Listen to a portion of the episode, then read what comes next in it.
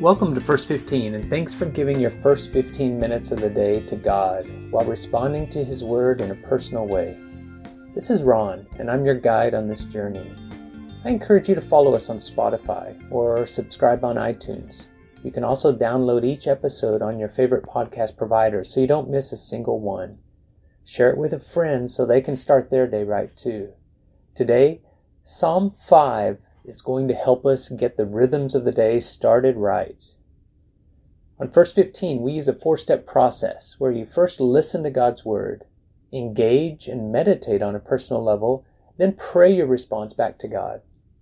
The final step is to apply the truth of God's message beyond these first 15 minutes in the rest of your life.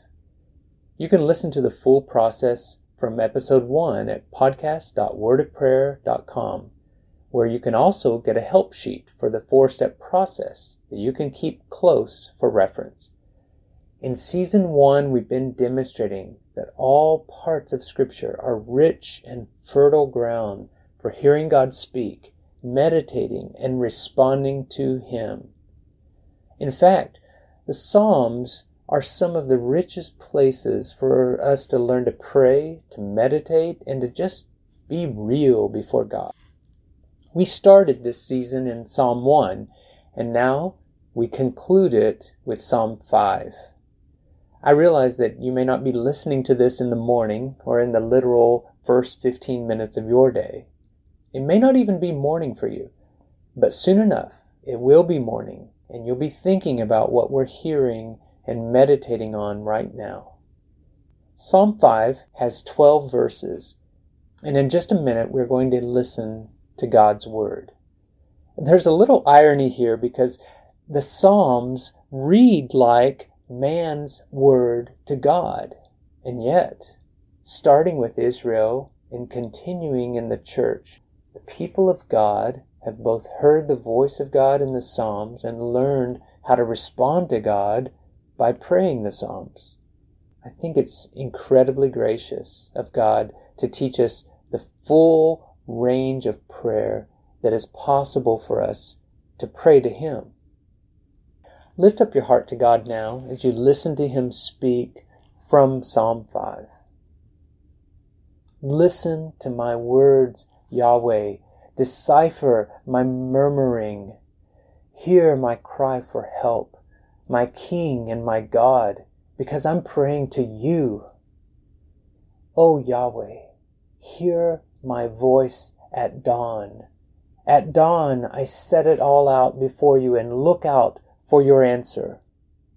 You are not a God who delights in wickedness. You offer no welcome of any kind to evil. The boastful cannot stand before you. You hate all who practice evil. You destroy those who speak lies. Yahweh, you cast off in disgust traitors who deceive. However, it's by the abundance of your faithful love I enter your house. I bow down at your holy temple in fear and awe. O Yahweh, lead me in your righteous path. Because of my watchful enemies, line out your way before me. For nothing they say can be relied on. Their ruin is near. Their throat is an open grave. Their tongues drip flattery. Condemn them, O God. Make them fall by their own tricks. Cast them out for their many sins, for they rebel against you. But all those who take refuge in you are glad. They are ever giving a shout of praise as you cover them. Let those who love your name rejoice in you. For you, Yahweh, bless the righteous. Your great big shield of favor surrounds them. Did you catch the reference early on in verse 3 to when this prayer is offered to God? He said, Hear my voice at dawn. At dawn, I set it all out before you and look out for your answer. The best way to start the day is with a word of prayer on our lips and in our hearts. There's something else too. In the first line, verse 1, he begins, Listen to my words, Yahweh. Decipher my murmuring. That last word is an interesting one. In Hebrew, it's hagigi, and it comes from the same root as the word for meditation in Psalm 1. The meaning here is closer to a low murmur, a groan, or a muttering, more than a careful meditation in the mind. You are hereby given freedom to mutter or be less than articulate in your praying. It's okay. God hears our hearts and doesn't stumble over our mumbled, garbled words. There's an echo here of something we heard in Psalm 1 the two ways of the righteous and the wicked. But notice also how the attention is given to God throughout. The focus keeps returning back to God just when we're about to get distracted by all of our busy activity or caught up in how bad people can be. The prayer keeps calling out to God, calling Him by name, fixing our heart back on Him. What is your heart prayer to God this morning? What do you want to say to Him, the ruler and King who never sleeps, the great shield whose favor covers us? Rather than leading you in prayer, as I've been doing, I want to encourage you to lift your own prayer to God in your own words this morning. You may say as much or as little as you want. You can speak your best words or make sounds that come from your heart and soul. He will hear it all.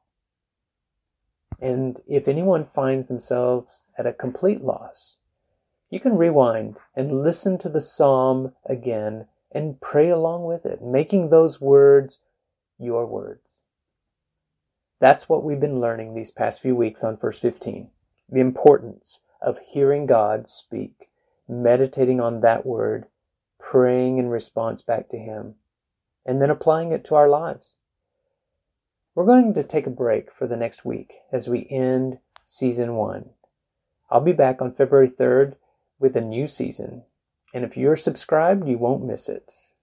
In the meantime, you can go back to the previous episodes and either listen to ones you might have missed, or listen again, as I've heard some listeners share with me, or you might want to read the whole chapter from the Bible that I used for the 10 or 11 episodes where we only heard portions in our daily reading.